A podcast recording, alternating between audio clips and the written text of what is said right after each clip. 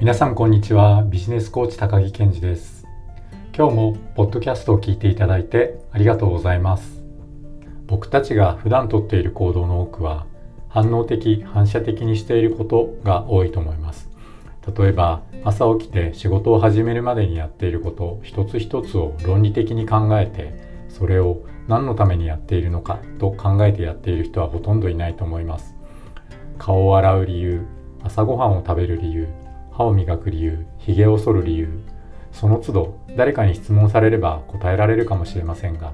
質問されるまでその理由を考えることなどないかもしれません。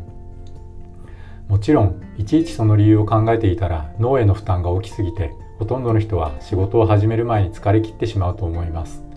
だからこれは人間がエネルギーを節約するために持っている能力の一つなのでしょう。今日は自分が納得した行動をするというお話をしたいと思います。このチャンネルではビジネスやライフスタイルの最適化につながる情報をお伝えしています。ご興味のある方はぜひチャンネル登録よろしくお願いします。僕たちは普段ほとんどの行動を反射的反応的に行っています。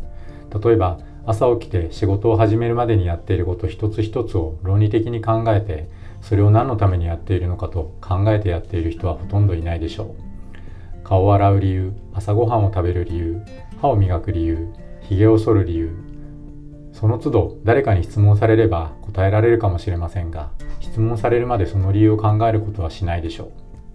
う。ですが僕たちが反射的反応的にとっている行動の中には本当はきちんと論理的に考えて自分で納得した行動を取れるようにした方が良いことがあるかもしれません。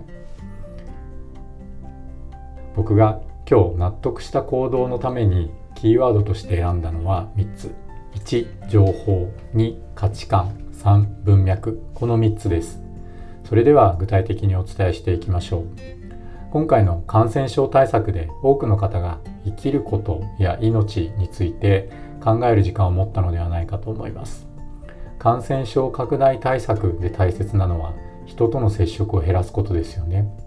だから海外ではロックダウンと言われる都市封鎖が行われたり日本でも外出自粛要請という手段が取られました。世界中の多くが感染症の拡大対策になる行動を最優先で行っているということです。ここには副効果があるようで世界各地で大気汚染が軽減されているというお話を聞きます。まず1つ目のキーワード情報についてお話したいと思います。今回の経験で改めて感じるのは情報を受け身で受け取ることには十分な注意が必要だということです。ちょっと数字を見てみたいと思います。今回の COVID-19 で亡くなった方の数はこの台本を書いている2020年5月14日の10時の時点でインターネットで調べたところによると世界で約30万人だそうです。そして昨年2019年に発表された健康調査報告書世界の疾病負担研究によると PM2.5 とオゾンが原因とされる2015年の死亡者数は約450万人だそうです。なんだかこの数字を比較するとそもそも大気汚染の軽減のためにロックダウンや外出自粛をもっと早く行っていたらより効果的に亡くなる人の数を減らすことができたかもしれないなって思ったりします。もちろんこれは勝手な想像で科学的根拠はありません。そしてその一方でコロナうつといった言葉が取り沙汰されるようになってきました。2014年の9月に WHO が発表した2012年の世界の自殺者の数は約80万人でそのうち約90%が精神疾患を持っていたと言われているのだそうです。精神疾患の方の数を減らすことで自殺者の数を減らすことがどうやらできそうです。でも今世界の動きはどちらかといえば精神疾患の方が増えていく方向のアクションを起こしています。今後 COVID-19 で亡くなる方がどれぐらい増加するのか僕には分かりませんが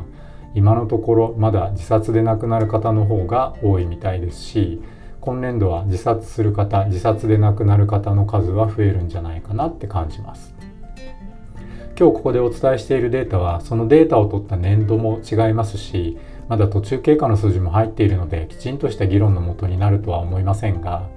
いろいろな物事を語る時にそして自分の大切な行動を決める時にきちんと数字を見ておくというのはやっぱり大事だなと思います。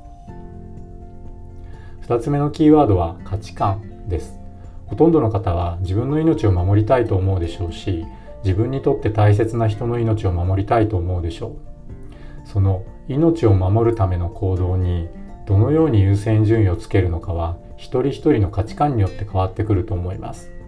例えば会社員の方で外出するというリスクを取ってでも仕事をする。という仕事をすることが最優先のす最優先の方もいます。きっとその方は仕事をしなくなって収入がなくなったら自分と家族の命を守れない。と思っているのじゃないでしょうか。そして本来は仕事に対するコミットが高いと思われる医療関係者の方でもう家から出たくないとおっしゃっている方もいます。資材が不十分な最前線の現場に出ることは自分自身や自分の身近な方への命のリスクが大きいと感じているからかもしれません。じゃあ自分はどうするのでしょ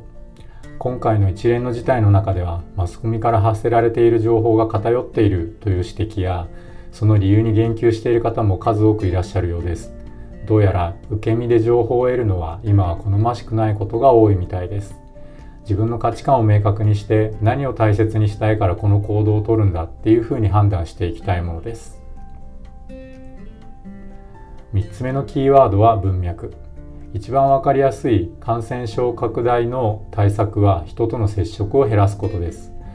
一方で人との接触を減らすために外出自粛をすることで起こっている DV とかうつといった良くない出来事もあります。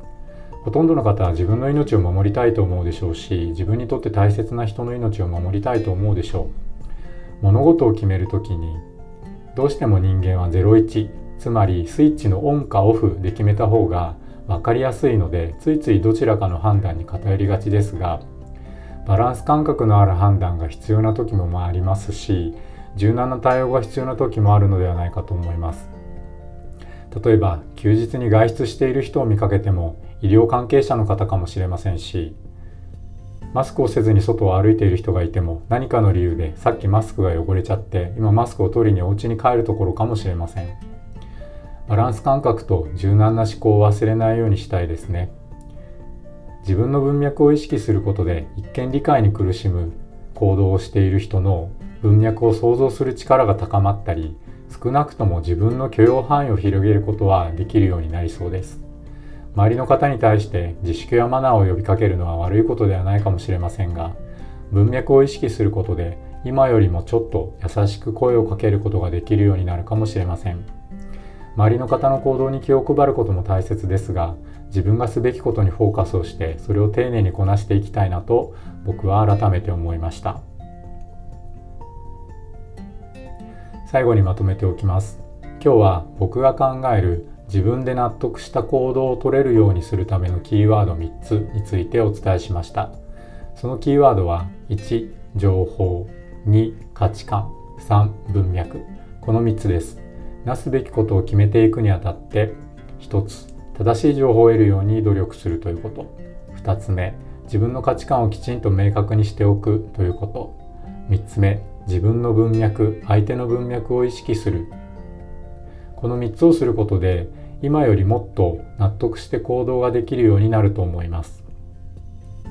いろいろな価値観が交錯している今もっと納得のいく判断行動したいと思った時に是非試してみてください。